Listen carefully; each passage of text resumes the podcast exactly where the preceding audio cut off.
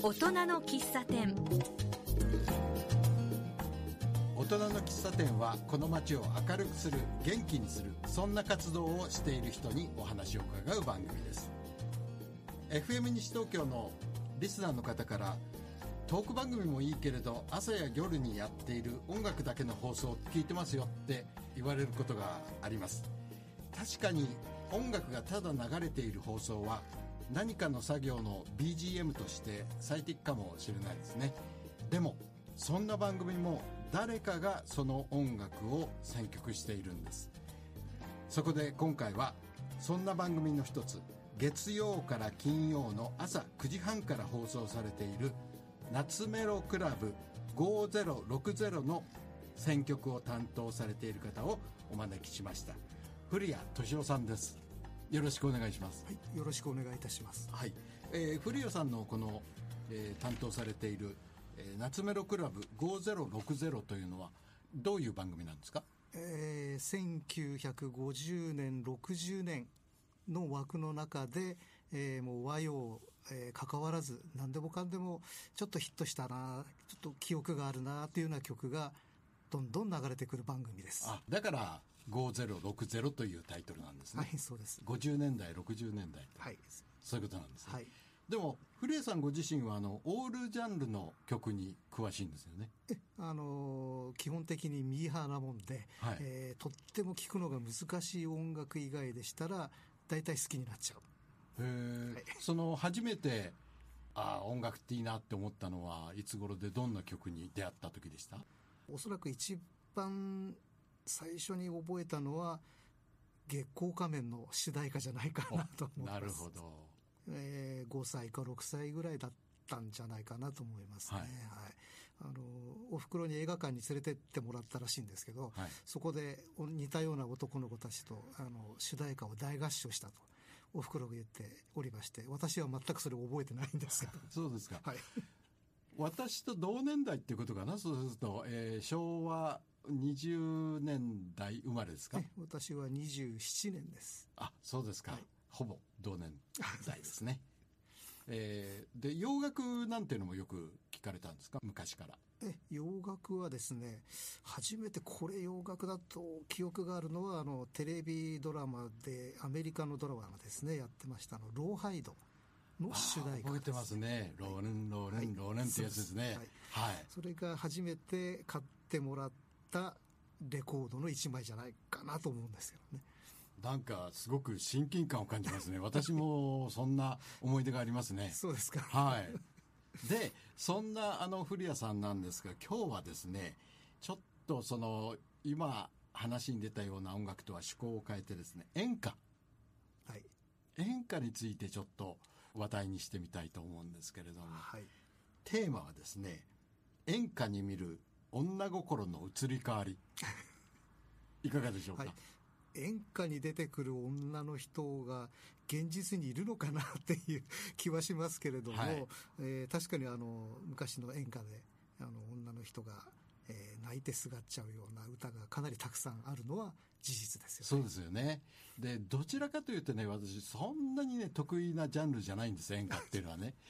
それは一つには、その、女の人が、まあ、めめしいっていうか、じくじくしてますよね。そうですね。はい。えー泣いてすがって、えー捨てないでよっていうのが一時期多かったような気がしますけどね。それが、今ではどうなってるかっていうのをちょっと知りたいところがあるんで、そうですか。そのあたりをはいテーマにしたいと思いますけれども、まずじゃあそのじくじくした演歌っていうのを一つ典型的なやつ聞いてみましょうか。はい。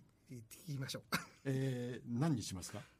えーピンカラトリオというグループが歌って多分大ヒットしたんじゃないかなと思うんですけど、女の道です。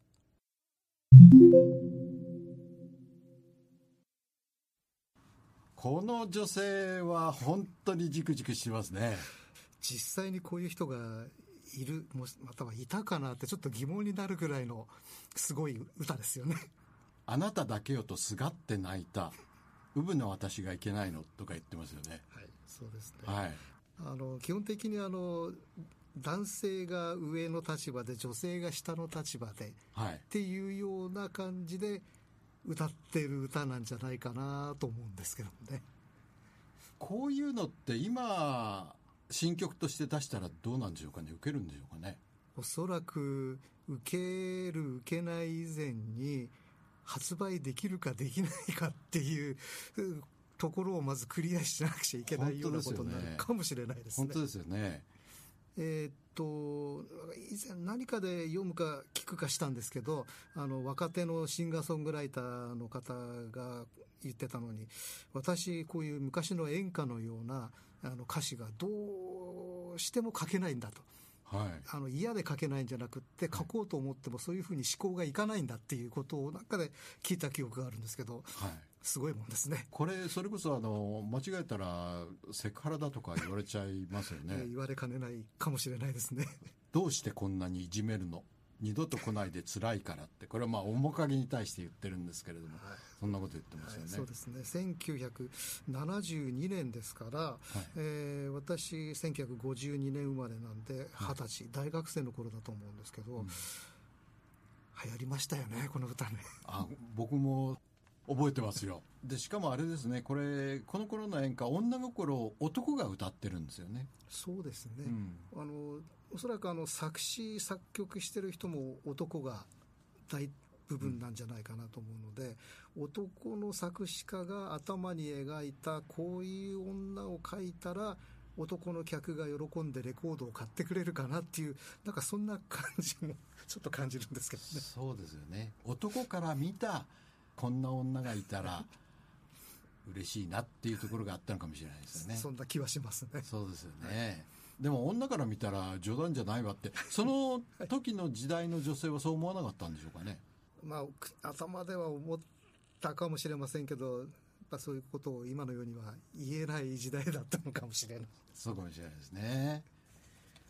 で今の「女の道は」えー、っと発売が何年でしたっけ、えー、1972年です、うん、72年ですよね、はい、で少しまた時間が経つとちょっと内容が変わってくるっていう感じですか、はい、はい、あと都はるみという女性の歌手が歌うっていうんでやっぱり表現の仕方が、はい、男が女の気持ちを歌うのと女性が女性の気持ちを歌うのってまたちょっと違うのかもしれない、ね、あなるほど。そうですよね。そういった中で、えー、一つサンプル曲というんでしょうか。何かありますか、えー、先ほどの「女の道」の3年後1975年のヒット曲なんですが都はるみの「北の宿から」あ大ヒット曲ですね、はい、聞いてみましょう「北の宿から」はい。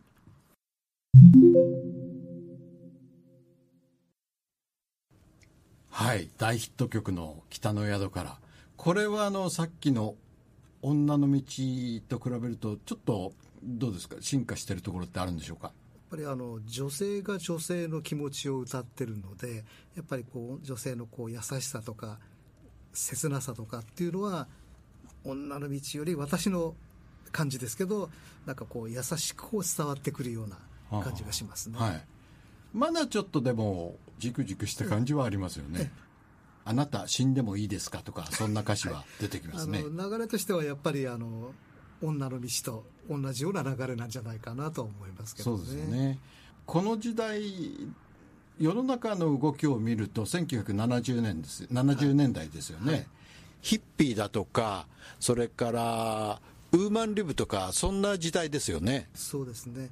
この辺りかこのちょっと後あたりで演歌のなんかこう詩の内容とか、はい、歌い方とかは少しずつ変わってくるのかもしれないですよね、はい、あのよく覚えてるのはこの頃から女性もデニムというかジーンズというかジーパンを履くようになった気がするんですよね。そうですね、あのやっぱり昔の演歌の詩の内容っていうのはあの女性が下にいて男性が上にいてっていうこう上下の関係を歌ったような歌詞が多いような気がするんですけど、はい、あの最近ちょっと j p o p とかそういうのを意識的に聞いてみるとなんとなくこう男と女の間の歌でもこう横の関係対等の関係で女の子が歌を歌ってるっていう、はいはい、そんなかイメージは持ってるんですけどね、うん、まあ、そうじゃないのもあるんでしょうけどもね。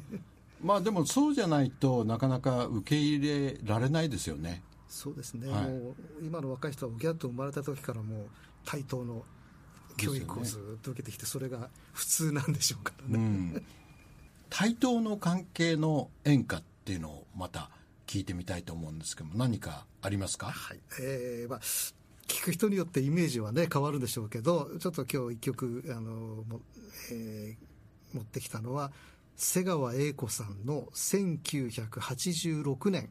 先ほどの曲の10年後ぐらいなんですけど「命くれない」という歌です。はい聞いてみましょう、はい。えー瀬川栄子さんの「命くれない」でした、うん、確かに進化してる感じはしますね。